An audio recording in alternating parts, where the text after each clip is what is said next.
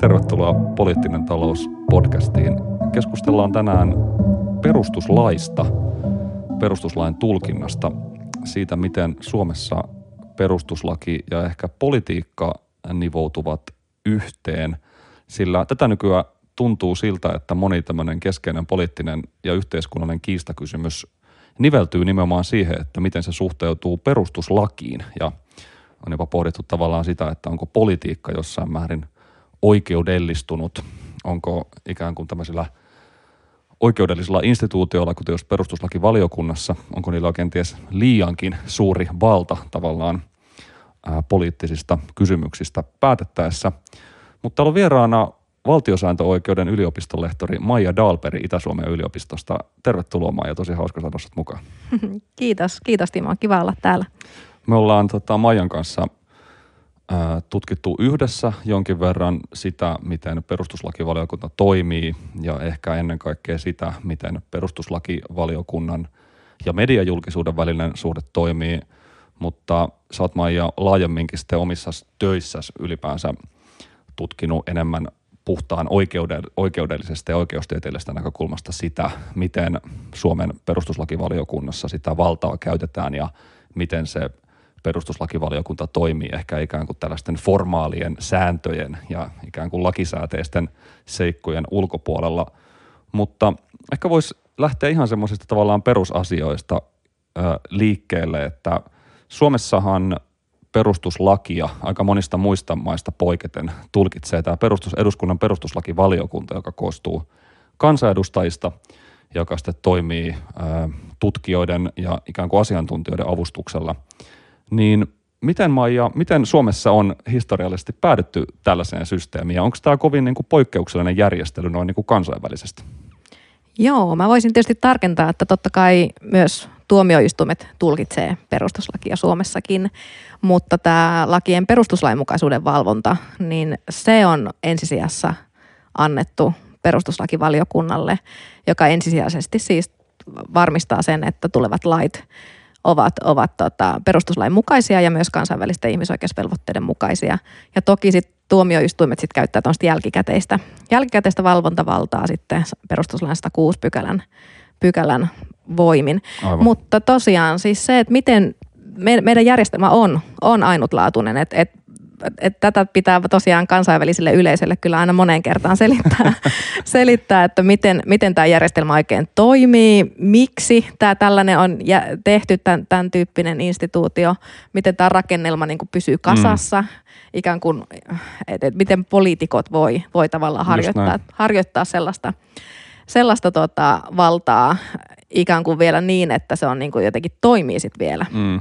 Ja, ja tässä pitää totta kai sit suunnata katseet taaksepäin, että miten, miten tähän järjestelmään on päädytty. Ja, ja tässä totta, totta kai täytyy niin kuin ymmärtää Suomen niin kuin valtiosääntöoikeudellinen kehitys ja, ja meidän, meidän osa Venäjän vallan aika oli, oli se tärkein, miten tämä järjestelmä lähti kehittymään, miten, miten tota, niin kuin lakien perustuslainmukaisuuden valvonta, miksi se keskitettiin niin kuin itse niin kuin eduskunnan käsiin ja yhdelle sen valiokunnista.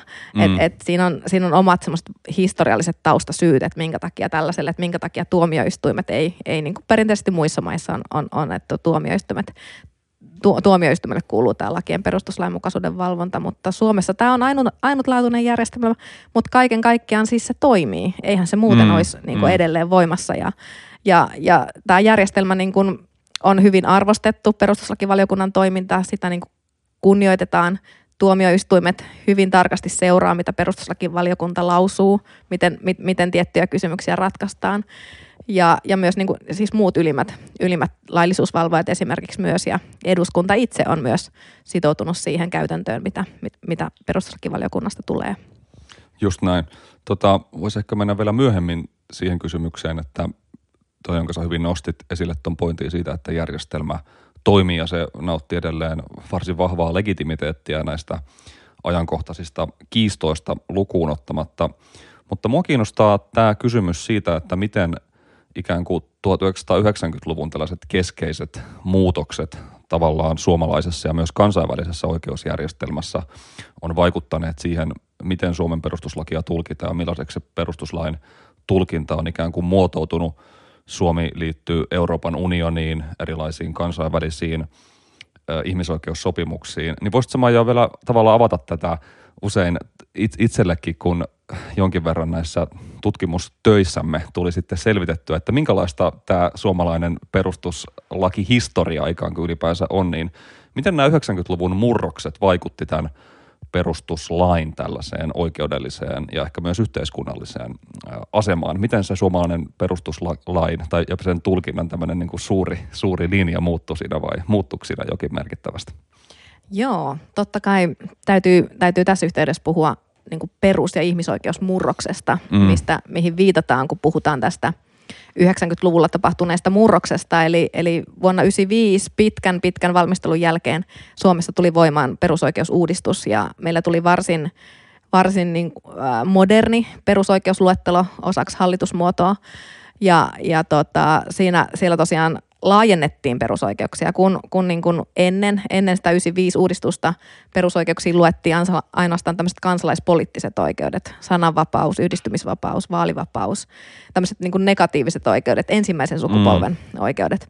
Niin sitten tämän perusoikeusuudistuksen jälkeen sinne perusoikeusluetteloon lisättiin myös tämmöiset toisen sukupolven oikeudet, eli puhutaan näistä taloudellisista, sosiaalisista ja sivistyksellisistä oikeuksista, oikeustyöhön, Mm, just näin. Sosiaaliturvaan, tämän tyyppiset kysymykset, ympäristöoikeus. Tämän tyyppiset kysymykset lisättiin, lisättiin sinne perusoikeusluetteloon silloin vuonna 1995, joka oli niin kuin tosi iso murros tämmöisessä niin kuin oikeusjärjestyksessä ja oikeudellisessa ajattelussa ylipäänsä. Ja, ja myös tämä perustuslain tavallaan se soveltamisala ja, ja se, että mitä asioita perustuslailla säännellään, mitä asioita, niin se niin kuin kasvoi mm, aika, aika, aika niin kuin radikaalisti. Ja, ja tähän samaan kehitykseen täytyy tietysti muistaa se, että se kansainvälinen paine oli se, se varsin vahva, mikä, mikä vaikutti tähän perusoikeusluettelon uudistamiseen ja siihen, että otettiin näin vahvasti mukaan niin kuin erityyppisiä oikeuksia ja laajennettiin sitä perusoikeus, perus, perusoikeuksien alaa. Euroopan ihmisoikeussopimus varmaan merkittävimpänä ihmisoikeussopimuksena – Suomi liittyi vuonna 1990 Euroopan ihmisoikeussopimukseen ja sieltä tuli vahvat velvoitteet muun muassa, mitä tarkoitetaan oikeudenmukaisella oikeudenkäynnillä. Ja, mm. ja meidän oma perusoikeus, perustuslain 21 pykälä hyvin vahvasti muotoiltiin, ikään kuin että esikuvana katsottiin sitä, mitä siellä ei 6 artiklassa on. Ja samoin Euroopan unionin jäsenyys totta kai loi semmoisen vahvan paineen sille tämmöiselle perus- ja ihmisoikeusmurrokselle. Ja, ja nämä on totta kai tämä valtiosääntöistyminen, mistä puhutaan, perusoikeudellistuminen, puhutaan, että oikeusjärjestys perusoikeudellistui näiden mm. toimenpiteiden myötä. Eli, eli perustuslain kysymykset, mitä perustuslaki sääntelee, niin ne kasvoi niin räjähdysmäisesti, voidaan jopa sanoa näin. Ja, ja tämähän tarkoittaa siis sitä, että esimerkiksi lakiehdotuksia valmisteltaessa niin ei enää riitä, että sekataan, että, että, että onko se muun muassa esimerkiksi sananvapauden tai, tai, tai tota, va, yhdistymisvapauden näkökulmasta ok, vaan sinne piti yhtäkkiä ruveta tsekkaamaan myös se, että se perustuslainmukaisuus tarkoitti myös sosiaalisia oikeuksia, sivistyksellisiä oikeuksia, ympäristöperusoikeutta ja, ja myös niitä kansainvälisiä velvoitteita. Eli hyvin, hyvin niin kuin tehtäväkenttä laajeni huomattavasti ja tämähän näkyy totta kai myös sit siinä perustuslakivalvonnan työssä perustuslakivaliokunnassa. No ensisijaisesti se näkyy varmaan siinä ihan työmäärässä, että miten se näkyy tietysti tilastollisestikin voi katsoa, että miten se on lähtenyt nousemaan. Oliko se nyt vuosi 2018, tuli räjähdysmäiset 79 lausuntoa valiokunnalta, mm. kun sitten niin kun silloin 90-luvun alussa, 80-luvulla valiokunta antoi vuosittain noin 10-20 lausuntoa. Eli, eli se oli aika räjähdysmäinen kasvu niin kuin työmäärässä myös, mikä, mikä, mitä, mitä se vaikutti sitten perustuslakivaliokuntaan. Ja totta kai ei pelkästään niin kuin työmäärällisesti, mutta myös niin kuin se, että esimerkiksi siellä ministeriössä, kun lakia lähdetään valmistelemaan uusia lainsäädäntöhankkeita, niin tavallaan se perustuslain mukaisuus on hyvin, hyvin laaja ja, ja t- sinne täytyy ottaa ei pelkästään tietysti perusoikeudet, vaan myös esimerkiksi kunnalliseen itsehallintoon liittyvät kysymykset, minkälaisia meillä on julkisen tehtävän ulkoistamiseen, yksityistämiseen liittyvät kriteerit, mitä perustuslaki rajaa, niin ne on tietysti laajoja, mutta vahva, vahva osa on, on totta kai nämä perus- ja ihmisoikeudet, mitkä pitää pitää sitten ottaa huomioon ja mitkä työllistää sitten myös perustuslakivaliokuntaa. Kyllä, tämä on tosi, mun mielestä tosi kiinnostavaa ja tästä ikään kuin just kieli sitten nämä debatit, joita vaikka tällaiset meidän kokeneet kan, perustuslakivaliokunnan kansanedustajajäsenet, kuten vaikka Ben Zyskowicz ja kumppanit käy, että että ikään kuin jo nämä perustuslakiasiantuntijat tulee jo ikään kuin poliittisestikin vähän liian isolle tontille tai tätä käydään tätä keskustelua siitä, että onko, kun tuntuu jotenkin siltä, että ikään kuin oli kysymys kuin kysymys, oli sitten kyse sotesta tai tällaisista ikään kuin muista tavallaan ehkä puhtaammin jotenkin taloudellisista ja sosiaalista kysymyksistä kuin pelkästään, niin kuin myös hyvin kuvasit tuossa aiemmin, että ikään kuin tällaisen tiettyihin kansalaisoikeuksiin ja vapauksiin liittyvistä kysymyksistä, niin siellä on vähän asiassa kuin asiassa on nämä perustuslailliset kysymykset jotenkin mukana, että onko tämä meidän niin kuin, ää, poliittinen kenttä ja kulttuuri just vähän niin kuin oikeudellistunut tällaisten prosessien kautta. Joo, tämä olisi varmaan ihan oma, oma parin tunnin aihe, aihe pohtia, että miten politiikka on oikeudellistunut. Niin, just näin. Ja sitten toisaalta toinen kolikon puoli, että miten niin kuin oikeus on sitten niin politisoitunut. Että, että nämä on isoja teemoja niin valtiosääntöoikeudessa, tämmöisiä niin oikeita ikivihreitä just teemoja, teemoja, mistä, mistä voisi puhua, puhua enemmänkin. Ja tietysti täytyy muistaa, että näissähän ei ole mitään sellaista kyllä ei vastausta tai mitään mustavalkoista vastausta, mutta nämä on tärkeitä nimenomaan siis, jos puhutaan nyt mitä vaikka julkisuudessakin on tullut esiin, puhutaan tämmöisistä niin kuin, ähm, perustus, perustuslakiasiantuntijoiden ylikireistä tulkinnoista mm, mm. Ja, ja tämän tyyppisistä, niin tähän, tähän kertoo siitä nimenomaan, että, että, että tähän perusoikeuksiin liittyy tällainen tietty – no, tulkinnallisuus, mikä, mm, mikä niin kuin oikeudellisiin kysymyksiin ylipäänsä tietysti liittyy, mutta e, e, esimerkiksi nämä sosiaaliset oikeudet, jotka, joihin useimmiten sitten aina niin kuin tylpistyy tämä kiista siitä, että miten vahvoja oikeuksia nämä sosiaaliset oikeudet on. Nehän on muotoiltu perustuslaissa hyvinkin tämmöiseksi niin kuin toimeksiannoiksi, ne ei ole subjektiivisia oikeuksia, ainoastaan se 19.1 pykälä on, on, on tosiaan semmoinen niin toimeentuloon, toimeentulon turvaaminen niin, että kenenkään ihmisarvoa ei loukata, niin se on ainoastaan sellainen subjektiivinen oikeus. Mutta muuten sosiaalista oikeuksiin liittyy sellainen, että niihin tarvitaan aina niin kuin rahaa niiden oikeuksien mm. toteuttamiseen. Jep. Ne ei niin kuin ikään kuin itsestään, itsestään toteudu. Toki tähän, tähän voidaan antaa myös vasta-argumentti, että eihän esimerkiksi sananvapauskaan ihan niin kuin ilmasta ole, vaan se vaatii useimmiten sen, että sulla on niin kuin lukutaito, että sulla on, sulla, on ensin, sulla on ensin mahdollistettu se oikeus koulutukseen ja sen jälkeen Kyllä. sä voit käyttää täysimääräisesti tai jopa, jopa pääsy internettiin tai vaikka tiettyyn sanomalehtien äärelle. Tässä on just myös tämmöinen negatiiviset vs. positiiviset vapaudet keskustelu varmaan aika keskeisesti läsnä. Joo, joo, juuri näin. Juuri näin. Eli, eli tämä on niin hyvin, hyvin monisäikeinen keskustelu siitä, että että, että vedetäänkö perustuslaki-tulkintoja liian kireelle vai ei. Ja nämä on tulkintakysymyksiä totta kai. Ja, ja, ja Esimerkiksi Euroopan ihmisoikeustuomioistuin on ollut hyvin dynaaminen omassa oikeuskäytännössään ja luonut valtioille positiivisia toimintavelvollisuuksia, esimerkiksi miten turvataan oikeus elämään, mitä, mitä se tarkoittaa. Ei, ei pelkästään riitä, että valtio niin kuin jättää, niin kuin, äh, jättää yksilöt niin, kuin, äh, niin että, että, että he pystyvät niin toteuttamaan itseensä, vaan se pitää olla, pitääkö olla terveydenhuolto millä tasolla, että oikeus elämään toteutuu esimerkiksi mm. ja niin edelleen. Eli, eli nämä on hyvin vaikeita kysymyksiä, mihinkä ei ole tosiaan kyllä tai ei vastausta, mutta nämä on jotenkin nyt niin kuin politisoitunut useimmiten nimenomaan, niin ne on aika hyviä sellaisia teemoja, mihin, mi, mihin niin kuin ottaantua ja niin kuin nostaa esille, että onko meillä varaa tähän nostaa aina resurssit e, esiin ja tarkoitetaanko tällä oikeudella sit, niin kuin mitä kaikkea ja entäpä sitten ne velvollisuudet sitten sit, niin kuin mm. oikeuksien vasta, vastakohtana sitten. Eli, eli nämä on hyvin niin kuin perus, perusoikeudet on hyvin niin kuin politiikkaherkkiä. Totta kai siellä on semmoiset taustakytkennät, mitkä liittyy arvoihin ja poliittisiin, että miten yksilön asema yhteiskunnassa esimerkiksi nähdään. Ja sehän on myös, myös semmoista niin kuin politiikkaa, miten, miten yhteiskunnan ymmärtää yksilön osan, osana yhteiskuntaa. Eli ei sitä politiikkaa voi, voi pitää mitenkään poissa perustuslain tulkinnasta. Mm. Kyllä, se, kyllä se näin on, varsinkin kun politiikalla siis tarkoitan sitä semmoista niin kuin isompaa kuvaa. En, en, en niinkään puoluepolitiikkaa, vaan sitä, että miten, miten niin kuin yhteiskunnan näkee. Kyllä, kyllä.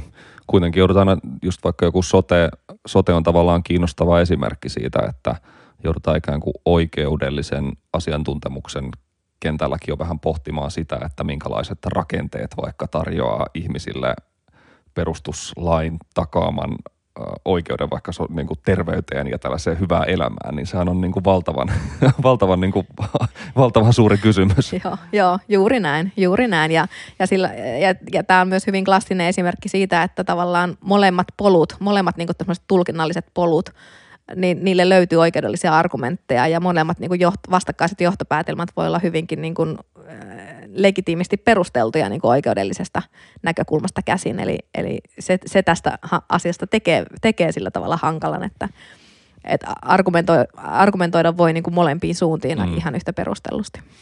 Tota, loikatakseni vähän taaksepäin, sä hyvin kuvasit tuossa alussa näitä eri järjestelmien välisiä eroja ja sitä, että kuitenkin tämä suomalainen systeemi, jossa tätä perustuslain mukaisuutta valvoo ensisijaisesti tämä perustuslakivaliokunta, kun taas tunnetusti esimerkiksi Yhdysvalloissa meillä on sitten korkein oikeus, joka koostuu sitten ammattituomareista ja joka on toki hyvin, hyvin vahvasti joutunut tällaisten poliittisten keskusteluja on varmaan aika avoimestikin jollain tavalla politisoitunut sitten näiden ää, eri, eri ikään kuin presidenttinimitysten myötä, jotka ymmärrettävästi palvelee tavallaan sellaisia poliittisia valtaintressejä.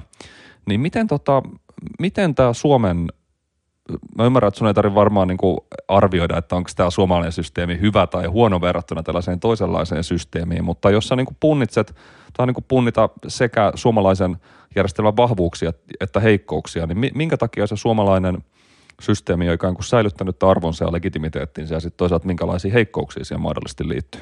Joo, tämä on, on oikein hyvä kysymys. Tota, perustuslakivaliokunnan tietysti vahvuuksina on totta kai se, että, että se arviointi tapahtuu ennen kuin lait tulee voimaan. Mm. Eli, eli se arviointi keskittyy siihen lakiehdotukseen, joka on tietysti, jos ajatellaan näin niin kuin yhteiskunnankin kannalta, jotenkin järkevämpää, että ne perustuslain vastaisuudet siivotaan sieltä pois ennen kuin se laki tulee voimaan, kun sitten, että jos laki on ollut jo pari vuotta voimassa ja sitten tuomioistuin katsoo, kun semmoinen konkreettinen keissi tulee, että oppista keikkaa, että tässä olikin tuota ja tätä ja tuota. Ja, ja sitten sit ruvetaan korjaamaan. Eli, eli tämä on niinku semmoisen niinku sujuvuuden, sujuvuuden kannalta, yksilön kannalta myös, myös niinku aika hyvä järjestelmä, että ne niinku ennakollisesti tsekataan lakiehdotusten perustuslainmukaisuus. Se on totta kai vahvuus. Vahvuus on myös siis se, tietysti tämä sopii meidän niin oikeuskulttuuriin aika hyvin. Se sellainen ajatus, että tuomioistuimet olisi tavallaan se pääasiallinen instanssi, joka valvoo lakien perustuslain mukaisuutta, niin se voi istua aika huonosti suomalaiseen järjestelmään, koska meidän oikeuskulttuuri on hyvin vahvasti lainsäätäjää kunnioittava, lainsäätäjän tahtoa kunnioittava järjestelmä ja tuomioistuimet tähän niin kuin on tässä oikeuskulttuurissa niin, että ne nojautuu aika paljon siihen lainsäätäjän tahtoon ja etsii sieltä lainvalmisteluasiakirjoista aina sitä, että mitä lainsäätäjä on ajatellut tätä lakia säädettäessä, jolloin sitten tällainen äh, hyvin aktiivinen tuomioistuin voi olla niin kuin vallanjaon näkökulmasta myös, myös niin kuin hyvin mm. problemaattinen siinä mielessä, että kuitenkin demokratiassa se, se kovin valta kuuluu kansalle, jota sitten edustaa sitten vaaleilla valitut edustajat eduskunnassa, jolloin, jolloin sitten tätä tämmöistä niin merkittävintä valtaa pitääkin käyttää lainsäätäjä ja tuomioistuimet ei saisi kilpailla tavallaan sen vallan mm, kanssa, johon se helposti siis johtaa silloin, jos, jos tuomioistuimet on tavallaan ainoita, jotka valvoo sitä lakien perustuslain mukaisuutta. Eli tämä on selkeästi sellainen niin kuin vahva, myös niin kuin oikeuskulttuurisesti tämä sopii Suomen, Suomen järjestelmään erittäin hyvin. Ähm, mutta sitten ne heikkoudet tietysti. Löytyykö mitään? Kyllähän niitä löytyy. Totta kai siis niin kun, totta kai heti tulee mieleen myös resurssointi. Siis sellainen eka, ekaksi ekaksi siis, että et, kuinka hyvin valiokunta, yksi eduskunnan pysyvistä valiokunnista, tämä perustuslakivaliokunta, kuinka hyvin se on resurssoitu tätä tehtävää ajatellen, että puhutaan kuitenkin hyvin merkittävästä tehtävästä. Ja valiokunta, perustuslakivaliokunta muodostuu kansanedustajista, joka noudattaa samaa paikkajakoa kuin, kuin, niin kuin ylipäänsä eduskunnassa noudatetaan. Ja, ja sitten tavallaan täytyy muistaa, että tässä, tässä järjestelmän heikkoutena on tosiaan se, että näillä kansanedustajat, heiltä ei voi olettaa, että heillä olisi jotain valtiosääntöoikeudellista mm. asiantuntijuutta, tietämystä, osaamista, vaan he tosiaan voi olla lääkäreitä, sairaanhoitajia, yrittäjiä, Kyllä. Ihan, ihan mitä tahansa, miten pitääkin olla. Jolloin sitten tämä asiantuntijuus, tämä valtiosääntöoikeudellinen asiantuntijuus täytyy niin kuin valiokuntaan saada jostain muualta. Ja, ja, ja tämä, tätä kautta tämä asiantuntijainstituutio tulee sitten kuvaan mukaan. Eli ulkopuoliset asiantuntijat tuot tavallaan sitä valtiosääntöoikeudellista osaamista, minkä pohjalta niitä ratkaisuja tehdään, tuo sinne valiokuntaan. Toki ei pidä vähätellä niitä valiokuntaneuvosten roolia, mm. he, on, he on ihan aivan niin kuin ykköskärkeä tässä valtiosääntöoikeudellisessa osaamisessa ja asiantuntijuudessa. Mutta se on ehkä sitten se heikkous tosiaan se, että miten varmistetaan se tavallaan se asian, asiantuntijuus, valtiosääntöoikeudellinen asiantuntijuus tällaisessa järjestelmässä, missä ne ei olekaan niin kuin lainoppineita tuomareita, jotka mm. tulkitsee perustuslakia, vaan päivän, poliittia, päivän niin kuin politiikan kansanedustajia, jotka ehkä pyrkii seuraavissa vaaleissa myös ää, eduskuntaan.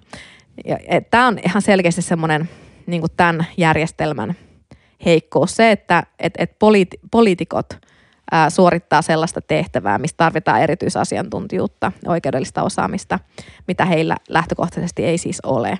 Ja, ja toinen heikkous totta kai sit on se, että miten pidetään sitten tämä puoluepolitiikka, päivänpolitiikka, miten, miten niin kuin varmistetaan se, että se hallitusoppositio jako ei, ei niin kuin ui mukaan siihen perustuslain mukaisuuden harkintaan ja siihen päätöksentekoon, joka olisi aika, aika niin kuin harmillista ja aika, aika niin kuin tämän järjestelmän olemassaolon kannalta aika dramaattista kyllä, jos sellaista tapahtuisi. Eli se on selkeästi semmoinen niin kuin heikkous selkeästi, että miten se puoluepolitiikka nyt varmasti pidetään poissa, poissa sieltä perustuslakivaliokunnasta. Joo, tosi hyvä kuvaus. Voidaan ehkä mennä vielä kohta vähän tarkemmin tuohon puoluepolitiikkakysymykseen, mutta mua kiinnostaa just toi sun jännä ja hyvä kuvaus siitä äh, niin kuin poliitikkojen asemasta siellä, että sehän voi just ajatella, että se on demokraattisesti ikään kuin kansainvaltaisesti täysin oikein, että siellä on eri taustoista tulevia kansanedustajia valiokunnan jäsenenä, että perinteisesti, ole sitten korjaa, jos on väärässä, mutta on ajateltu, että ää, valiokunnan puheenjohtaja on usein niin kuin juristi, juristi taustainen, taustainen hahmo, mutta sitten se varmaan myös luo just tällaisia jänniä, vähän niin kuin hyhmäsiä – epävirallisia käytäntöjä sinne, että mä muistan sun jostain tutkimusartikkeleista on just kuvannut, sä oot kuvannut haastatteluiden perusteella vaikka sitä valiokunnan jäsenten työtä, niin siinähän on hirvittävän paljon eroja, että jotkut jäsenet, jos olet vaikka pitkään valiokunnassa ja on hyvin perillä suomalaisesta valtiosääntö tulkintaperinteestä, kun sitten taas jotkut on enemmän vähän niin kuin sellaisina, no tämä on, tää ei ole sun, en, en, en laita tämä sun nimi, mutta ikään kuin sellaisena kumileimasimina tietyllä tavalla siitä, että ei he välttämättä niin, niin kuin ymmärräkään, että mitä tässä ympärillä jotenkin tapahtuu, niin, niin se on varmaan tämän, tämän niin kuin systeemin semmoinen yksi ilmeinen tavallaan heikkous, että just, että on ikään kuin, laitetaan tavallaan maallikko ihmisiä vähän niin kuin, no ei nyt ammattituomariasemaan, mutta samankaltaiseen rooliin joka tapauksessa. Joo, joo, kyllä. Tämä on näiden haastattelujen pohjalta, mitä, mitä, mitä mä oon nyt tutkimuksia tehnyt, niin tosiaan yksi sellainen tulos selkeästi on, että valiokunnan jäsenistössä on osa sellaisia, ketkä haluaa ehdottomasti olla valiokunnan jäseniä. He on hyvin perillä siltä. He on ehkä useamman kauden jo istunut valiokunnassa ja tietää, perustu- mm. miten perustuslakivaliokunta poikkeaa muista valiokunnista. Tietää tavallaan se hiljaisen käytännön, tietää sen tradition, miten siellä, miten siellä tehdään töitä. Ja osa taas on vähän niin kuin vastentahtoisesti ehkä tullut perustuslakivaliokuntaan.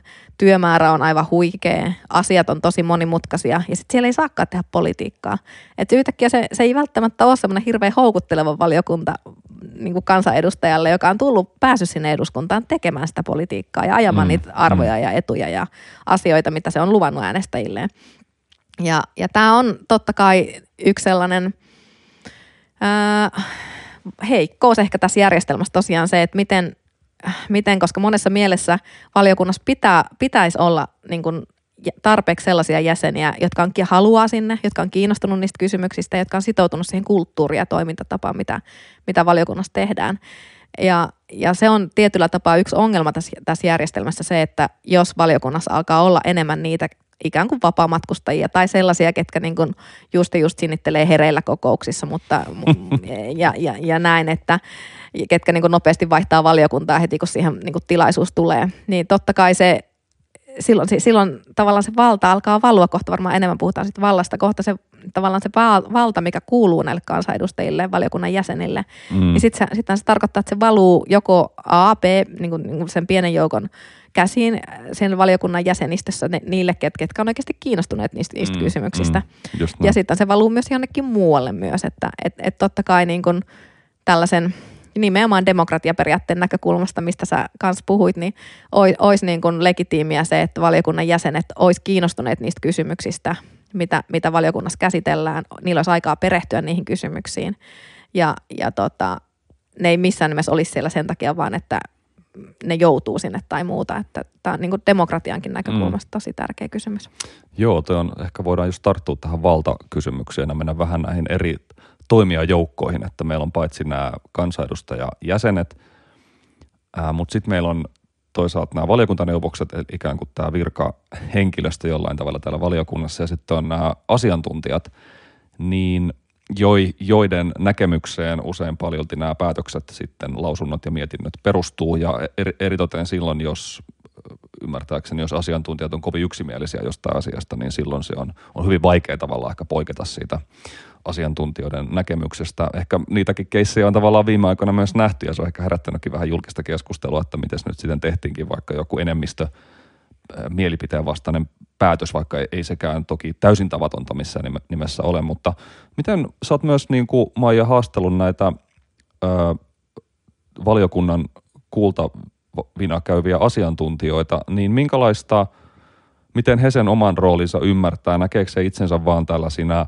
tämän Suomen perustuslain tämmöisenä neutraalina tulkitsijoina, jotka, jotka sitten kertoo vaan faktoja tavallaan valiokunnalle – vai onko se aktiivisia, onko se tavallaan aktiivisempiakin toimijoita siinä, että minkälaiseksi tämä perustuslain tulkintakäytäntö, joka hyvin keskeisesti myös ohjaa tavallaan tulevia päätöksiä, niin minkälaiseksi se muodostuu, niin ehkä tämän monimutkaisen sepustuksen voi jotenkin tiivistää siihen kysymykseen, että minkälaista valtaa ehkä nämä asiantuntijat käyttää tässä prosessissa. Joo, tämä on yksi, yksi semmoinen kärkiteema ollut näissä mun, mun tota, tutkimuksessa ja äh, tota, asiantuntijoiden valta – se on tosiaan, kokohan tämä järjestelmä, meidän perustuslakivaliokunnan ää, to, päätöksentekojärjestelmä perustuu vahvasti siihen, että, että asiantuntijatiedon pohjalta tehdään, tehdään sitä mm. oikeudellista harkintaa. Ja, ja kun tämä on näin asiantuntijavetoinen järjestelmä, niin sehän tarkoittaa nimenomaan sitä, että asiantuntijoilla on merkittävä asema valiokunnassa. Mutta mitä, mitä se vallankäyttö sitten on? Niin tämä, oli sellainen, mikä tästä aineistosta nousi ilmi, että tosiaan se esimerkiksi asiantuntijat mieltää sen oman valtansa – hyvinkin niin kuin kahdella tapaa. Mm. Ja si, varsinkin niin kuin vanhemman sukupolven asiantuntijat mieltää sen niin, että he on ikään kuin semmoisia niin tietopohjan tuojia valiokuntaan. He ainoastaan niin kuin antaa oman asiantuntemuksensa valiokunnan käyttöön ja that's it. He, he, he ei koe oikeastaan olevansa mitään vallankäyttäjiä. Joo, just näin. Ja kun taas sitten niin pääosin niin nuoremman sukupolven edustajat sit enemmän puhuu sit niin valiokunnan päätöksentekoon vaikuttamisesta – ää, puhu, puhuu avoimemmin tavallaan semmoisesta vai, asiantuntijoiden vaikutusvallasta. Ei, ei välttämättä suoranaisesti ota sitä vallankäyttäjän viittaa harteilleen, vaan, vaan puhuu ehkä nimenomaan siitä, että heillä on, heillä on ehkä enemmän joku näkemys oman asiantuntemuksensa pohjalta, että mihin suuntaan jotain mm. tiettyä lainsäädäntöhanketta pitäisi viedä niin kuin perustuslain valossa perusoikeuksien valossa esimerkiksi. Ja he kokee, että tämä, on, niin kuin, tämä kuuluu siihen asiantuntijan tehtävään, että ei pelkästään kerro tavallaan niin kuin yhtäältä ja toisaalta olevia argumentteja valiokunnalle, vaan, vaan selkeästi ottaa kantaa siihen, että mikä on niin kuin omasta mielestä se perustelluin tapa tulkita perustuslakia esimerkiksi. Ja, ja tämä oli semmoinen mun mielestä selkeä ero tässä niin kuin, niin kuin sukupolvi, ajatte, niin kuin sukupolvien välillä, välillä selkeästi. Ja jos näistä asiantuntijavallan eri keinoista ja muodoista puhuu, niin niitähän on totta kai, äh, totta kai nämä viralliset äh, keinot. Mm, eli tavallaan nämä asiantuntijalausunnot ja kuulemiset. Juuri näin, näin, juuri näin. Se on, se on se virallinen tapa. Ja näissä itse asiassa nousee esille se suullisen, suullisen kuulemisen rooli. Ja tämä, tämä nousee esille muun muassa jäsenistön äh, haastatteluissa ja he, he kokee, että jos asiantuntija lähettää ainoastaan sen kirjallisen lausunnon valiokuntaan, mutta ei saavu paikalle siihen suulliseen kuulemiseen, niin asiantuntijan vaikutusvalta jää niin kuin hyvin minimiin. Okay, niin. Pääsääntöisesti näin, nyt vähän niin kuin ehkä karrikoiden, joo, joo, karrikoiden sanoen, mutta se suullisen kuulemisen tärkeys nousee niin kuin hyvin vahvasti esiin jäsenistön näkökulmasta, näiden poliitikkojen näkökulmasta, että he usein myöntää sen, että he ei ehdi lukea niitä kirjallisia lausuntoja, mitä asiantuntijat lähettää. Ne tulee aika myöhässä, ne on usein aika pitkiä joten he, he, he on paikalla sitten siinä suullisessa kuulemisessa, missä he niinku saa sit tiivistetty, tiivistetyssä muodossa sen asiantuntijan kannanoton, mm. mikä on ihan ymmärrettävää, että et, et se pääpaino on siinä suullisessa kuulemisessa. Mutta jäsenet tuo myös ilmi, että tämä suullinen kuuleminen on tärkeä myös sen takia, että siellä asiantuntija voi vähän irrota siitä kirjallisesta lausunnosta, voi vähän tarkentaa, voi vähän modifoida, voi jopa niin kuin, muuttaa kantansa, tehdä semmoisen niin U-käännöksen. Mm. Ja, ja he pitää niin kuin hirveän arvokkaana sitä suullista, suullista käsittelyä. nimenomaan sen takia, että siellä, siellä alkaa niin kuin tavallaan se valiokunnan kannanmuodostus siitä asiasta. Mm, aivan. Ja, ja se on niin kuin, se, ne retoriset keinot esimerkiksi, mitä asiantuntija käyttää, niin ne koetaan, että semmoinen asiantuntija, joka puhuu ymmärrettävästi, joka ei käytä mitään oikeudellista jargonia, vaan, vaan puhuu ymmärrettävästi, siitä saa jotain selvää, ää, argumentoi avakuuttavasti, niin tällainen asiantuntija on sellainen, ketä mielellään sitten niin noudatetaan ja seurataan ja kuullaan, kuullaan niin kuin useammassakin asiassa. Eli tämmöiset niin retoriset valmiudet siinä suullisessa kuulemisessa nousee et, esiin. Mutta sitten näiden näiden, näiden virallisten vaikutuskeinojen lisäksi on olemassa niin kuin liuta semmoisia niin epävirallisia keinoja, joo, tapoja, jo. miten asiantuntija voi vaikuttaa käyttää sitä valtaansa siellä valiokunnassa. Tässä pitää nyt kuriositeettina tietysti puhua, että oikeastaan huomioarvosta oli se, että kukaan ei oikein halunnut puhua vallan käytöstä. Että mm. se ei mm. ollut hirveän semmoinen myötäsukainen termi y- näissä haastatteluissa, vaan pikemminkin sitten, jos puhuttiin niin kuin asiantuntijoiden vaikut, vaikutusvallasta tai vaikutuksesta valiokunnan päätöksentekoon, niin se oli niin semmoinen myötäsukaisempi tapa puhua, puhua että vallankäytöstä ei, niin, ei, että se koettiin jotenkin negatiiviseksi, että sitä ei haluttu. Joo, har, harva haluaa harva haluaa tunnustaa tai myöntää käyttävänsä valtaa usein, että kyllä. ja joo. näin. Joo, joo, joo. Tämä, tämä näin niin kuriositeettina. Mutta sitten näitä epämuodollisia keinoja, vaikutuskeinoja, mitä asiantuntijoilla on sit valiokunnassa, niin siellä tuotiin esiin oikeastaan niin kuin ensimmäisenä puhutaan niin kuin median kautta vaikuttamisesta. Mm, aivan. Ja sitä pidettiin niin kuin me itse asiassa todella merkittävänä keinona, miten asiantuntija voi vaikuttaa valiokunnan päätöksentekoon, on julkisuuden kautta vaikuttaminen. Ja, ja, ja tämä nousi niin kuin itse asiassa kaikkien haastateltavien näkökulmasta esille, että et, et se koettiin niin kuin merkittäväksi tavaksi, miten asiantuntija voi vaikuttaa näiden kirjallisten lausuntojen ja suullisen kuulemisen ohella. Ja muita, muita tapoja sitten on tämmöiset niin epäviralliset käytännöt, esimerkiksi neuvokset voi ää, voi olla yhteydessä asiantuntijoihin niin kuin kokousten ulkopuolella. Voi mm. soittaa asiantuntijalle esimerkiksi ja kysyä tarkennusta tai semmoista hyvän tahtoista sparrailua, semmoisestakin oli, oli, oli tota puhe. Eli, ja myös niin kuin jäsenet voi olla myös yhteydessä asiantuntijoihin ja asiantuntijoiden vaikutusvalta tietysti kasvaa silloin, jos asiantuntijat on samaa mieltä – niin kuin sä äsken sanoit, että jos asiantuntijat on yksimielisiä, niin mm, niin silloin useimmiten mm. valiokunta myös noudattaa asiantuntijoiden kantaa. Niin tämä nousi sitten esille myös niin kuin itse asiassa kaikkien haastateltavien kohdalla, että, että asiantuntijat tekee jonkun verran semmoista keskinäistä yhteistyötä, jolloin asiantuntijoiden vaikutusvalta myös kasvaa. Mm, just kasvaa. Ja muita vaikutuskeinoja muun muassa tuotiin esille sitten esimerkiksi tota, myös se, että vaikutusvalta kasvaa silloin asiantuntijoilla, jos heitä kuullaan tavallaan myös siellä ministeriön vaiheessa, kun sitä lakia niin kuin valmistellaan. Ja nämä samat valtiosääntöoikeuden asiantuntijat on usein käytetty myös siellä ministeriöt, ministeriöt mieluusti hyödyntää heitä.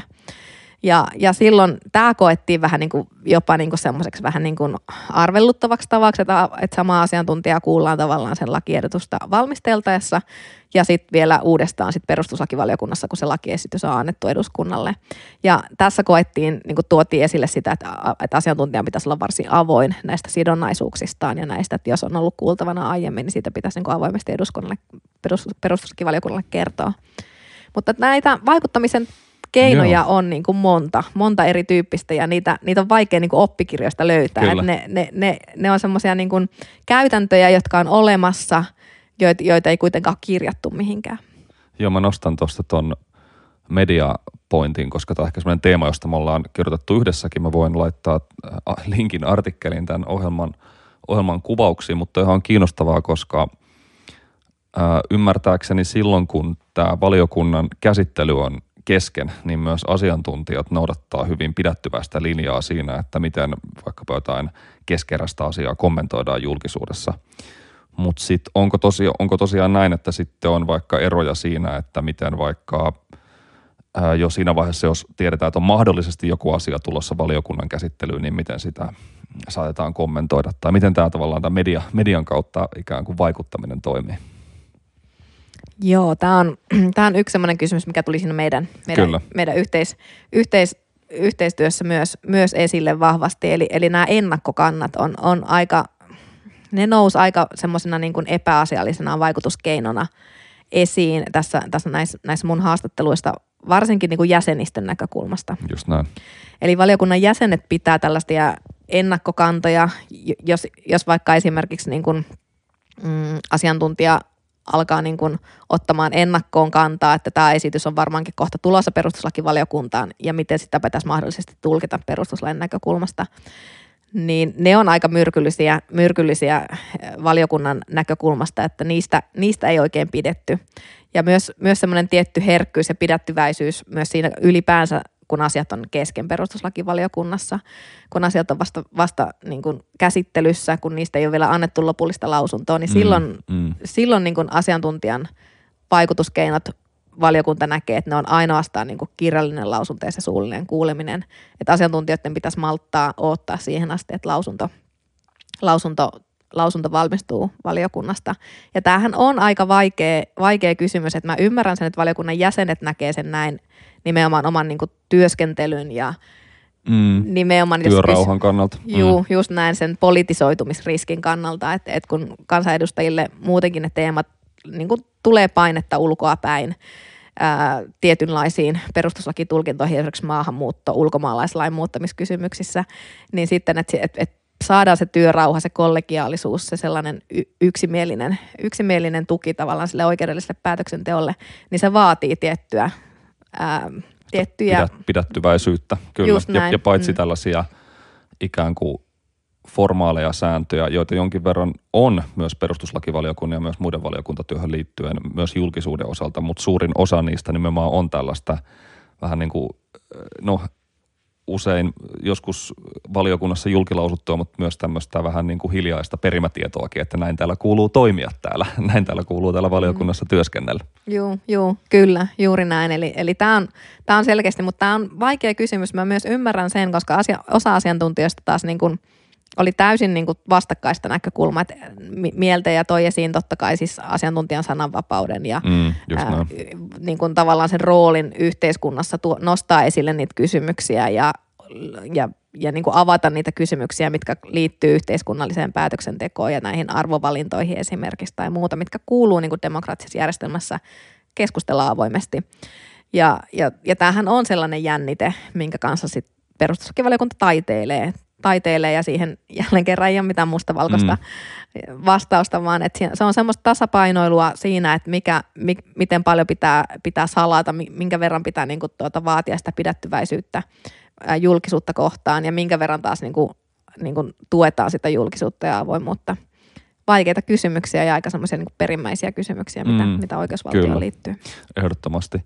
Tuosta ehkä voisi vielä kysyä vähän tarkemmin tuosta vielä tuosta PEVin luonteesta ikään kuin muihin – valiokuntiin verrattuna, että, että valiokunta työskentelyhän on lähtökohtaisesti ehkä huomattavasti semmoista konsensushakusempaa kuin sitten vaikka suuren salin keskustelut, joita myös sitten tavallaan edustajat käy paitsi toistensa, niin myös mediajulkisuuden vuoksi, kun taas sitten se valiokuntatyö, joka tosiaan tapahtuu suljettujen ovien takana, eikä me esimerkiksi näistä asiantuntijalausunnoista me saadaan sitten vaan viiveellä ne kirjalliset versiot, eikä tiedetä sitten mitä, mitä asiantuntijat kussakin valiokunnasta niin kuin suullisissa kuulemisissa, kuulemisissa tapahtuu, mutta Pevi on ilmeisesti vielä, se on kuitenkin vielä tavallaan semmoinen konsensushakusempi, että siellä pyritään täysin, täysin ikään kuin hylkäämään ne semmoiset puoluepoliittiset vastakkainasettelut, niin onko se näin ja miten tämä miten ikään kuin toimii tällaisten, tällaisten kysymysten sivuuttaminen? Vaikea kysymys jälleen. Mutta. Joo, vaikea kysymys, mutta tähän tämmöisessä niin kuin valtiosääntöinen doktriinihan lähtee siitä, että tämä perustuslakivaliokunta on olemassa nimenomaan sen vuoksi ja sille on, sille on, sille on annettu näin perustavanlaatuinen tehtävä. Ja siihen sisältyy nimenomaan se, että kaikki eduskuntaryhmät, poliittiset puolueet sitoutuu siihen, että ne ei anna mitään semmoista niin kuin ryhmäkuri ei vaikuta tai ne ei, ne ei ohjeista valiokunnan jäseniä perustuslakivaliokunnassa siihen, että miten, miten tulee käyttäytyä ja äänestää. Mm, että annetaan niin kun, ja tämä, tämä näyttäisi toimivan. Tämä näyttäisi nyt haastattelujen perusteella, tämä näyttäisi olevan semmoinen äh, hiljainen käytäntö, mikä on hyväksytty niin kuin kaikissa eduskuntaryhmissä, että et siihen, että et, et puolue ei pyri vaikuttamaan siihen valiokunta, valiokuntaedustajaan, joka perustuslakivaliokunnassa on niin kuin millään puoluepoliittisilla kannanotoilla tai näkemyksillä. Ja tästä, tämä on pysynyt aika hyvin, niin kuin ihme kyllä, sitä, sitä on vaikea varmaan uskoa, mutta ainakin näiden haastattelujen perusteella se näyttää olevan semmoinen niin kuin olemassa oleva periaate, josta pidetään kiinni yhteisesti. Öm, mutta tosiaan se yksimielisyysvaatimus tai pyrkimys yksimielisyyteen Mm, mm. PEVissä on hyvin vahva verrattuna muissa, muihin valiokuntiin. Et kun muissa valiokunnissa on täysin luvallista tai niin kuin tehdään sitä Kyllä, politiikkaa, että et, enemmistö siis hallituspuolueet äänestää lakiesityksen puolesta, kun taas perinteisesti sitten oppositiopuolueet sitten taas niin kuin laittaa niitä jarruja ja ehkä esittää eriäviä kannanottoja tai muita. Mutta sitten PEVissä taas on pidetty ikään kuin yhtenä sellaisena niin kuin olemassaolon legitiimisyysehtona sitä, että se ei politisoidu. Ja tämä politisoituminen, nimenomaan puolue pol- politisoidu, eli, eli se olisi Mm. edusku, perustuslakivaliokunnan loppu, jos, jos se alkaisi noudattaa tällaista hallitus-oppositiojakoa ja alkaisi äänet mennä, mennä niin, että, että aina eriävä jättää sitten niinku nämä oppositiopuolueiden ed- ed- edustajat näissä käytännöissä. Eli, eli se on pidetty jotenkin semmoisena takeena siitä, että se näyt, että et pysytään, pystytään tekemään sitä oikeudellista harkintaa, pystytään jättämään nämä puoluepoliittiset agendat niin kuin Mm. kokoushuoneen ulkopuolelle. Ja, ja tämä, tämä näyttäisi, mä, mä kans mietin, mä niissä haastatteluissa just kysyin, että miten, miten se on mahdollista, että se, niin kuin, että, että se ei niin kuin, että, se, että, että Pevi pystyy siihen, että jäsen, jäsenet pystyy siihen. Niin se, se kyllä aika silleen avoimesti puhu, he puhu, puhu siitä, kuinka niin kuin, miten se niin kuin konkreettisesti on näkynyt. Ja, ja tota, siellä tavallaan se puoluekirja jotenkin menettää sen merkityksen, Mm. vaan siellä niin kuin luotetaan sit siihen ihmiseen ja tehdään sitä yhteistyötä sen ihmisen kanssa, sen jäsenen kanssa, joka siellä on. Toki ne arvot ja sellaiset, eihän ihminen koskaan niistä pääse irti. Ja tavallaan ainahan sut valitaan sinne jonkun puolueen edustajana, joka sitoutuu vähän erityyppisiin arvoihin esimerkiksi. Mutta, mutta kuitenkin tämmöinen niin puoluepolitiikka ja päivänpolitiikka, niin se näyttäisi, se näyttäisi oikeasti Mm. tässä, Mm. tässä lausuntokäytäntöasioissa, niin se näyttäisi niin kuin toimivan niin, että, että päästään siihen yksimielisyyteen ja, ja se on niin kuin ainoastaan tietysti hyvä asia tässä suomalaisessa perustuslain mukaisuuden valvonnassa. Joo, tämä on mielestäni niin jännä dynamiikka, että välillä tulee aina tällaisia keissejä, jotka saa paljon mediajulkisuutta ja huomiota, ja sitten varmaan osittain juuri se ikään kuin liittää ne osaksi semmoisia laajempia poliittisia vääntöjä, ja sitten aina tulee keskustelua siitä, että no minkälainen äänestyspäätös tulee, ja nyt sitten ehkä tämä jakautukin näyttää siltä, että tämä äänestystulos jakautukin sitten puoluepoliittisten rajojen perusteella tai hallitusoppositio jaon mukaan, mutta sitten kuitenkin tuntuu, että se on tavallaan pystynyt aina sitten tällaistenkin kohujen tai skandaalien jälkeen vähän niin kuin keräämään sitten sen legitimiteettinsä uudelleen se, se pevi kuitenkin, että se niin kuin, tuntuu, että siinä on jonkinlaista kipuilua, mutta myös semmoista resilienssiä selvästi tässä systeemissä, että, että, että näin mä ainakin itse jotenkin ollut, tai tällaista ke- kehitystä on ollut havaitsevina niin tässä viime vuosina. Joo, ihan totta. Ja, ja sitä, niin kuin, mi- mikä kävi ilmi tästä, tästä yksimielisyysajatuksesta ja siitä, että pyritään siihen yksimielisyyteen, niin se nousi ilmi, että totta kai että näin se pitää olla, että pyritään siihen yksimieliseen päätöksentekoon. Ja, mutta sitten sit, sit se koettiin myös se, että semmoinen niin kuin väkisin sen yksimielisyyden löytäminen asioissa, joissa sitä niin kuin ei meinaa löytyä, niin se koettiin myös niin kuin ongelmalliseksi. Et silloin Mm. Että semmoisissa tilanteissa tavallaan ei nähty, että se olisi jotenkin Pevin arvovallan kannalta niin ka- karmeita, että jos sinne tulisi ne eriävät mielipiteet, mutta kunhan ne on vaan niin kuin oikeudellisesti perusteltu, että ne ei ole sitten semmoisia niin poliittisia poliittisia tavallaan erimielisyyksiä, vaan että, että jos siitä niin kuin Mm, oikeudellisista totta. kysymyksistä voidaan olla niin kuin korkeimmat oikeudet ja korkein hallinto-oikeus ja muut, voidaan niin kuin legitiimisti olla eri mieltä, niin sitten tavallaan, että, että pevi sit pakotetaan tavallaan löytämään semmoinen konsensus, pakotettu konsensus ikään kuin ja semmoiset niin kuin kompromissiratkaisut, mikä ei välttämättä sitten sen avoimuudenkaan ja sitten tavallaan perusteluiden tällaisen niin kuin loogisuuden kannalta ole mikään välttämättä hirveän hyvä asia, koska se voi olla aika sit poukkoilevaa sit se argumentaatio silloin, kun se on niin kuin pakotettua ja joku, joku suostuu johonkin ja joku taas ei johonkin. Niin, niin on, mä itse asiassa siinä vähän tuuletin myös sitä ajatusta tavalla, että onko se, pitääkö se olla niin ehdoton se semmoinen niin yksimielisyysvaatimus Mm, pelissäkään sitten. totta. Mutta mut tärkeintä varmasti just se että sitten, että et, et nimenomaan sit oikeudellisesta kysymyksestä ollaan eri mieltä, että ei, ei sitten, että ne, et, et tavallaan eriävät alkaa olla sitten semmoisia niin puoluepoliittisia, puoluepoliittisesti mm. argumentoituja. Niin, tai liittyy sitten näiden päätösten onkin semmoisia vähän niin kuin puolue- tai päivän poliittisiin implikaatioihin tai jotenkin ehkä näin. Mm. Joo, just näin. Just näin. No miten sitten, okei, ehkä voisi vielä nostaa näistä toimijaryhmistä esille nämä, tämän tavallaan tämän sihteeristön tai nämä valiokuntaneuvokset, niin minkälaisia, tämä on käsittääkseni aika tämmöinen suomalaisessa oikeusperinteessä ja oikeuden kentällä aika arvostettu pesti, että perustuslakivaliokunnan valioneuvosto, niin minkälaisia hahmoja nämä on perinteisesti ollut ja mi- miten nämä operoi, minkä on heidän roolinsa tässä valiokunnassa oikein on? Joo, tämä on hyvä, hyvä teema. Tosiaan valiokuntaneuvoksista, perustuslakivaliokuntan valiokuntaneuvoksista on kirjoitettu aika vähän. Ja, ja valiokuntaneuvokset on tosiaan perustuslakivaliokunnan ää, virkamiehiä, kaikissa, aivan kuten muissakin valiokunnassa on valiokuntaneuvokset, mutta PEVin neuvokset kyllä poikkeaa niin kuin muiden valiokuntien neuvoksista siinä mielessä, että heille, heille, heille on osoitettu tällaisesti niin kuin hiljaisissa käytäntö, käytänteissä jälleen kerran hyvinkin niin kuin vahva rooli tavallaan semmoisena niin kuin valiokunnan oikeudellisena neuvonantajana ja mm. sellaisena perälautana tavallaan siinä semmoisessa kinkkisissä valtiosääntöoikeudellisissa kysymyksissä. Ja nämä, heihin luotetaan niin kuin hyvin valtavasti heidän semmoiseen niin asiantuntijuuteen ja riippumattomuuteen ja osaamiseen hyvin, hyvin vahvasti, mikä on varmasti totta myös muissakin valiokunnissa. Kyllä. Mutta tota, erityisesti nämä PEVin valiokuntaneuvokset, joihin, joita mä oon nyt tässä tutkimuksessa nyt niin kuin haastatellut ja sitten myös heihin liittyviä kysymyksiä kysynyt myös muilta ja mitä niistä ilmenee, niin nämä neuvokset on tosiaan mm, hyvin tämmöistä niin ykköskaartia valtiosääntöoikeudellisessa osaamisessa Suomessa. Hyvin, hyvin niin kuin korkeita pestejä, arvovaltaisia pestejä eduskunnan sisällä myös. Ja, ja tota, he, heidän niin kuin, tavallaan tämä sihteerin nimi ei, ei niin kuin, johtaa vähän harhaan. niin, niin. harhaan niin. tosiaan kyllä, kyllä, että he on niin kuin, kovan luokan virkamiehiä ja valtiosääntöoikeuden osaajia, jo, jo, jotka on niin kuin, aivan niin kuin, tärkeä tukijalka tässä, tässä meidän perustuslain mukaisuuden valvonnassa. Kyllä. Eikö se käytännössä, heillä on aika suuri rooli, kun näitä valiokunnan käytännön lausuntoja ja mietintöjä, nämä termit menee mulla varmaan pahasti, pahasti sekaisin tässä, mutta kun tuotetaan, niin he on ilmeisesti aika, silloin kun pitää just löytää se tietty konsensusnäkemys ja myös asettaa se lausunto ikään kuin tämän valtiosääntö- tai perustuslain tulkintaperinteeseen, niin heillä on hyvin keskeinen rooli tässä käytännön työssä myös. Joo, kyllä, kyllä, ehdottomasti juuri näin, että he, he kirjoittaa nämä lausunto- ja mietintöluonnokset sen keskustelun pohjalta, sen valmistavan keskustelun pohjalta, mitä, mitä valiokunnassa käydään.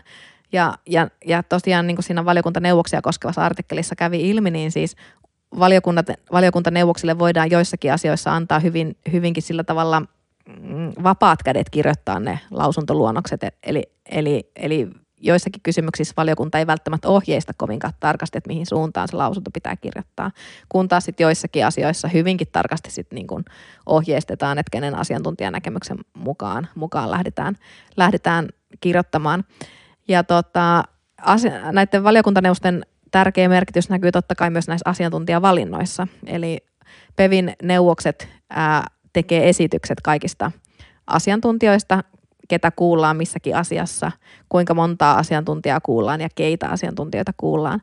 Ja huomioarvoista oli tosiaan se, että nämä PEVin esitykset näistä asiantuntijoista menee usein sellaisenaan läpi. Oikeastaan mm. säännönmukaisesti menee läpi, mikä, mikä on tietysti aika sillä tavalla merkittävää, Kyllä. merkittävää vallankäyttöä nyt, jos tätä sanaa sanoo. Mutta niillä asiantuntijoilla, kun tiedetään, että heillä on merkittävä valta tavallaan mm, siihen päätökseen, mm. mitä, mihin PEVI sit päätyykään, niin, niin myös niillä asiantuntijavalinnoilla on hyvin paljon merkitystä siihen, että minkä, minkä suuntaisia lausuntoja PEVistä tulee, jolloin sitten jolloin sitten myös, että kuka päättää, että ketä kuullaan, niin sekin on hyvin tärkeä kysymys. Ja ne on ne neuvokset, jotka, jotka esittää ja sitten valiokunta totta kai muodollisesti sitten päättää, että ketä asiantuntijoita kuullaan. Mutta keskimäärin koskaan, olikohan tämä nyt suora lainaus jonkun, jonkun jäsenen tota haastattelusta, mutta keskimäärin koskaan ei tehdä muutoksia niihin mm. neuvosten tekemiin listoihin, että keitä asiantuntijoita kuullaan. Joo, just näin.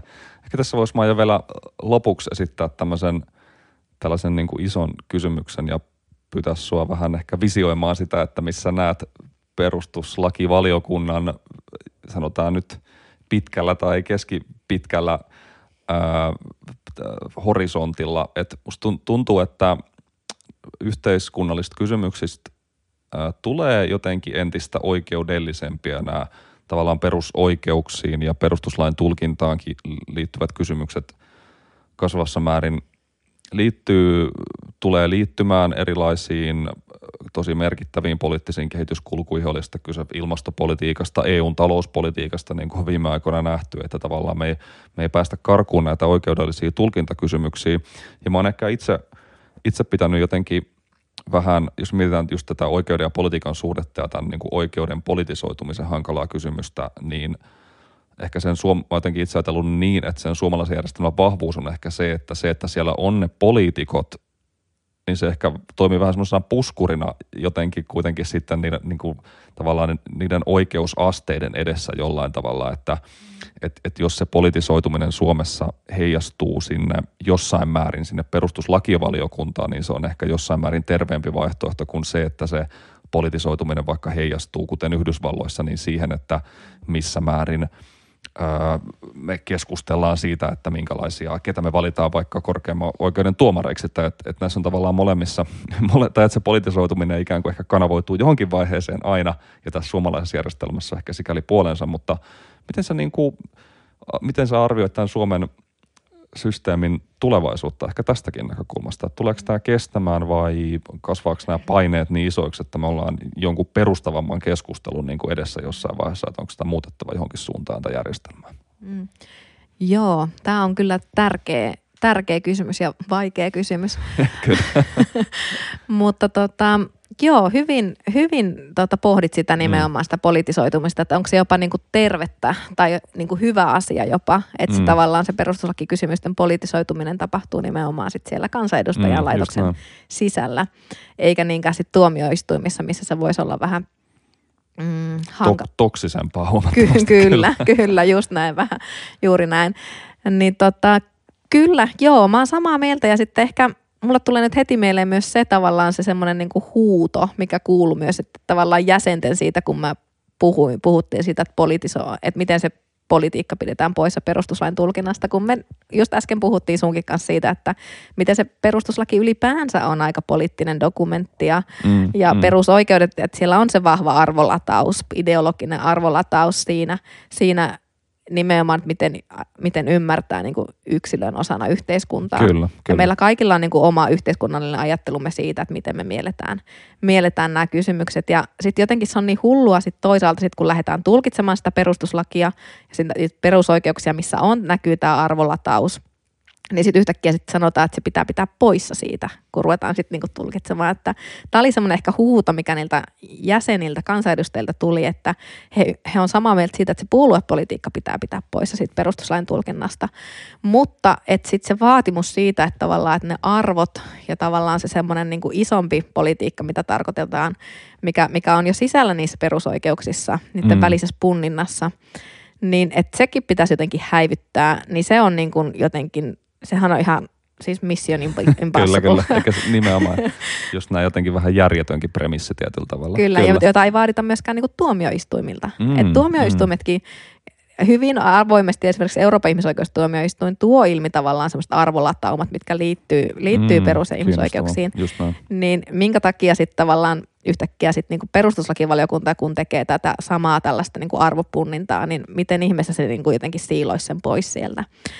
Ja, ja niin tämä oli ehkä se huuto, että, niin kuin, että puhuttaisiin avoimemmin siitä, että perustuslakiin liittyy tämmöisiä arvoasetelmia, perusoikeuksiin liittyy tällaisia ideologisia asetelmia. Ja, ja sitten tavallaan, että, ni, että sekin on ihan ok olla niin kuin, niin kuin niissä eri mieltä. Että mm, se ei mm, tarkoita heti mm. sitä, että se politi- perustuslakivaliokunta on politisoitunut, vaan, vaan tota, jotenkin niin kuin ehkä se on niin semmoinen tabu, suomalainen tabu, tämä perustuslakivaliokunnan politisoituminen, mutta että silläkin voidaan tarkoittaa aika monta eri asiaa ja se, sillähän tarkoitetaan, niin kuin, niin kuin ongelmallinen se on silloin, jos se puoluepolitiikka alkaa vaikuttaa, mutta mä oon samaa mieltä siinä, että, se, että mä jotenkin peräänkulttaisin Pevin argumentaatiossa ja perustuslakitulkinnoissa sitä semmoista niin kuin avoimuutta, perustelujen avoimuutta ja sitä, sitä sellaista, niin kuin, että – ei yritetä häilyttää tavallaan niitä arvoja tai sit sitä semmoista yhteiskunnallista ulottuvuutta pois siitä perustuslain tulkinnasta, vaan otetaan se avoimesti esille ja sitten vaikka kirjataan että et, niin ne pro et kontra-argumentit sinne, sinne ja punnitaan niitä niin kuin avoimesti, mitä esimerkiksi Ranskan Conseil Constitutionnel, mikä on myös, mm. myös tämmöinen niin ennakko, ennakkovalvoja, joka, joka niin kuin onnistuu siinä mun mielestä suomalaista sisartaan paremmin tässä tämmöisessä niin kuin arvojen punninnassa ja avoimuudessa näiden perusteluiden osalta. Hei Maija, musta tuntuu, että tähän on hyvä lopettaa. Tämä oli tosi kiinnostava keskustelu. Ja Maija Dalberi, siis valtiosääntöoikeuden yliopiston lehtori Itä-Suomen yliopiston oikeustieteiden laitokselta, näinhän se oli. Joo, juuri näin. Hei, kiitos Timo, tämä oli tosi kiva. Kiit- Kiitos Maija ja tota, mä linkkaan ohjelman kuvaukseen tosiaan vielä Maijan teksteihin ja joihinkin noihin yhteisiin juttuihinkin, joita on Maijan kanssa kirjoiteltu. Mutta kiitokset vielä kerran ja kiitos kaikille kuuntelijoille. Kiitos.